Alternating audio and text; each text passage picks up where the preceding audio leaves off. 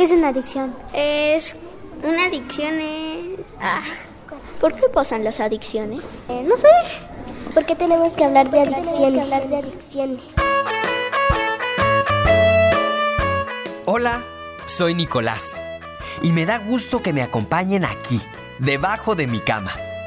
Ahora para hablar de un tema muy serio. Se trata de la adicción. Ser adicto quiere decir perder la libertad y la capacidad de decidir, porque una persona depende de una sustancia en particular, que puede ser el tabaco, el alcohol, los diferentes tipos de drogas o incluso la comida. Se vuelve tan indispensable para ti que digamos te vuelves como su esclavo. ¡Un calcetín solitario! Ay, un suspiro enamorado. ¡Un juguete perdido! ¡Ay! ¡Un monstruo despistado! Una cartita que nunca entregué. Y un montón de sueños que poco a poco te contaré. ¡Debajo de mi cama!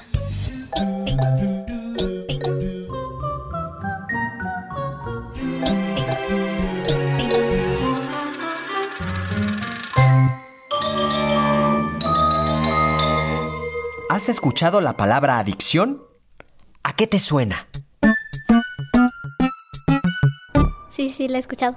La palabra adicción. Adicción como a un vicio. A mí me suena a diccionario. Mm, Los señores que se drogan, que es una adicción cuando fuman cigarro en el bar, y personas que les gusta algo y se vuelven adictos a eso. En los alcohólicos anónimos hay letreros. Luego me dice mi mamá que este tenga mucho cuidado con las adicciones de la droga. A mí me dice mi mamá que las adicciones son malas porque luego te llevan a hacer cosas. Todo, todo es malo, pero nunca lo, lo hagas mucho. O sea, está bien, está bien que lo hagas de vez en cuando lo que quieras, pero no siempre como, como adicción.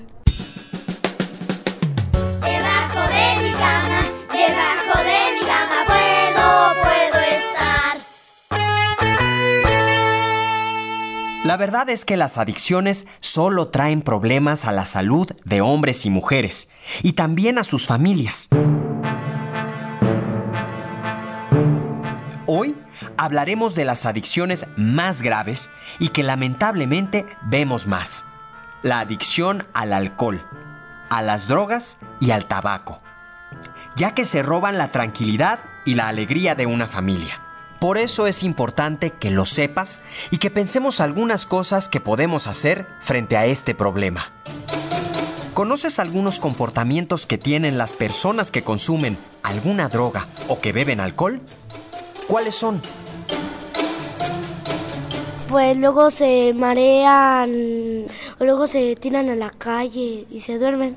Se duermen en el piso, eh, empiezan a tener alteraciones, se tiran, se desmayan, pueden tener graves problemas, cáncer y muchas cosas como para terminar en la calle.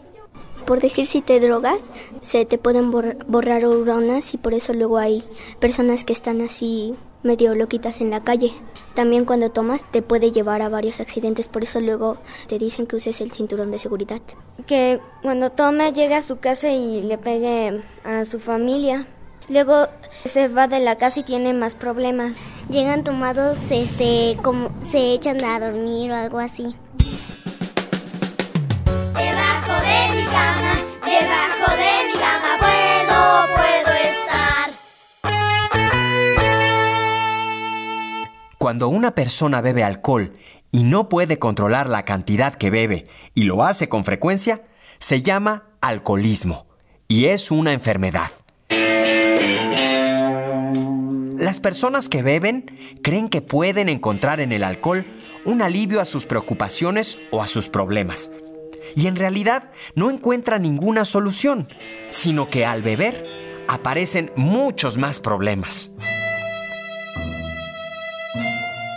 El alcoholismo no solo afecta la salud de la persona que bebe, sino a quienes están cerca de ella.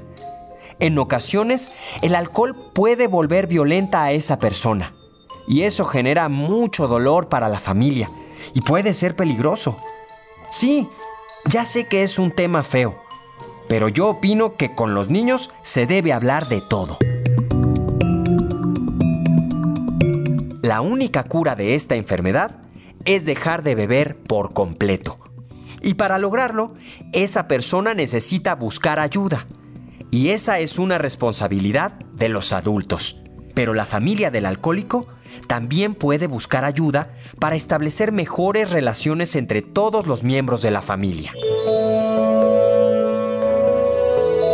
¿Qué sientes cuando ves a alguien de tu familia que ha bebido mucho o que ha consumido droga? Mi tío se droga con alcohol y todo eso.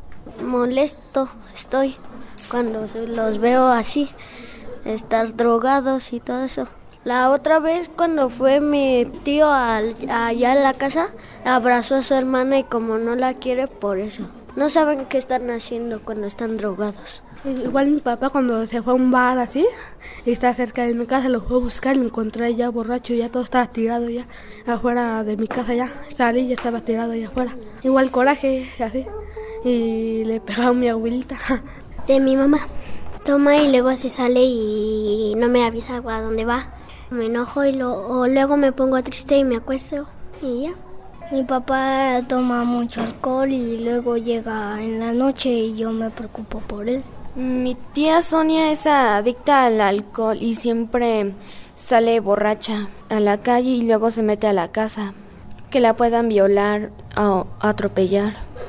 Y mi mamá tenía un novio que que se drogaba y luego yo veo a personas en la calle que se están drogando y siento feo porque pobrecitas que se sienten mal o así y por eso es que se drogan y yo siento feo. Debajo de mi cama, debajo de mi cama puedo, puedo estar. Para la familia es algo muy inquietante el comportamiento de esa persona cambia. No puede pensar ni hablar con claridad. Es importante que ese no es momento para hablar o discutir con la persona. Además, si esa persona se pone violenta, lo mejor es que te alejes y te pongas en un lugar donde no corras peligro. Cuando ese momento difícil pase, entonces busca hablar con alguien de tu familia sobre lo que sientes no es tu culpa, ni es un problema que tú puedas arreglar. Pero puedes insistir en que tu familia busque ayuda para resolver ese problema.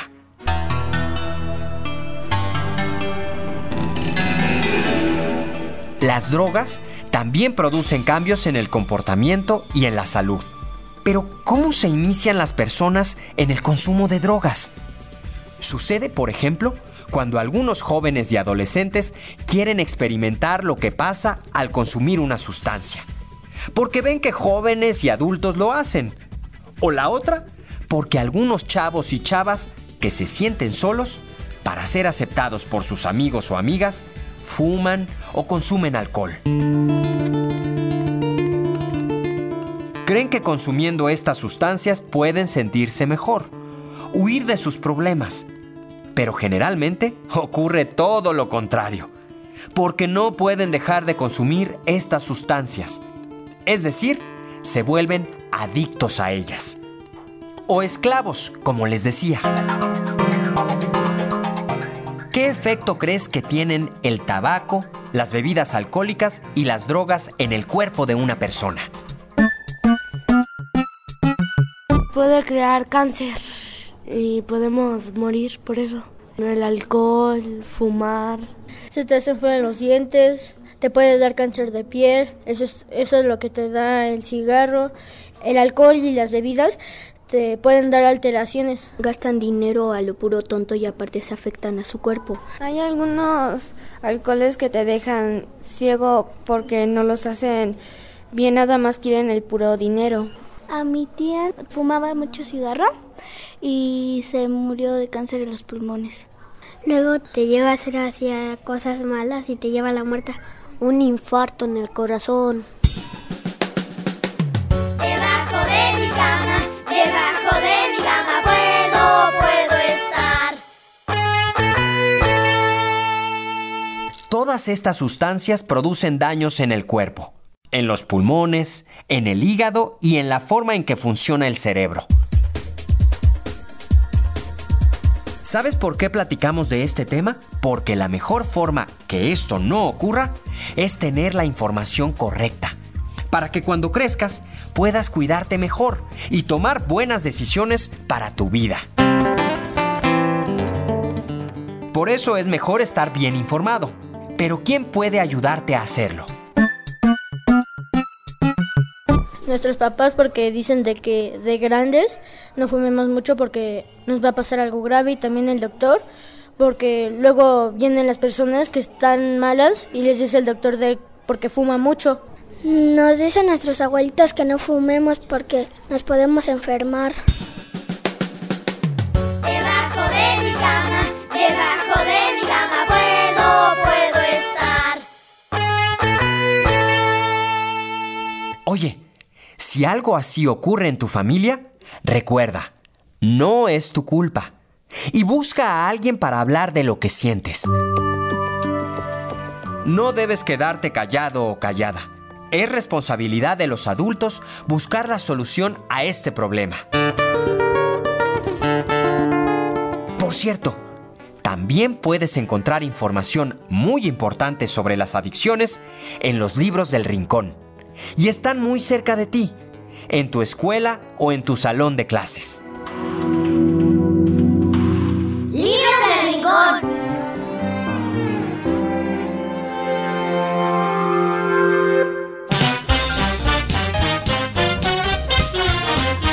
En tu escuela encontrarás libros que nos permiten seguir pensando sobre este y otros temas.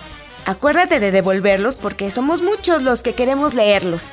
Te recomendamos ¿Y yo qué puedo hacer? de José Campari, que habla de las preocupaciones.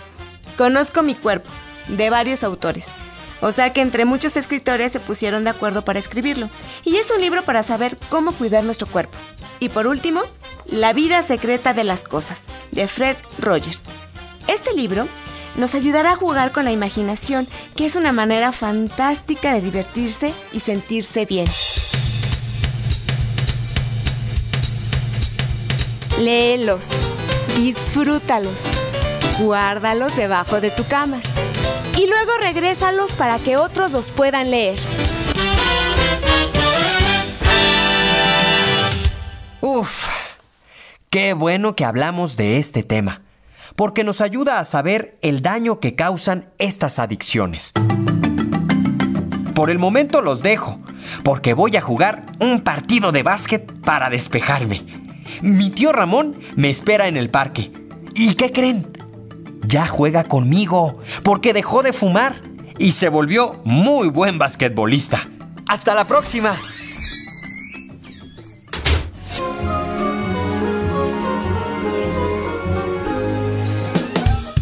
Idea original de la serie y coordinación general. Alfonso Herrera Peña. Asesoría pedagógica. María Eugenia Luna Elisa Raraz. Coordinación de proyecto. Carlos Herrera Román y Germán García Guerrero. Miguel Conde como Nicolás. Voces. Michelle Ordóñez y Fernando Sánchez. Y niñas y niños de escuelas preescolares y primarias. Asistente de producción. Antonio Calderón. Reportero. Juan Ramírez. Mezcla y controles de audio. Antonio Fernández. Guión. Monique Cepeda. Música original. Rosina Serrano. Producción y ambientación. Lourdes Mugenburg. Derechos registrados. Secretaría de Educación Pública 2011.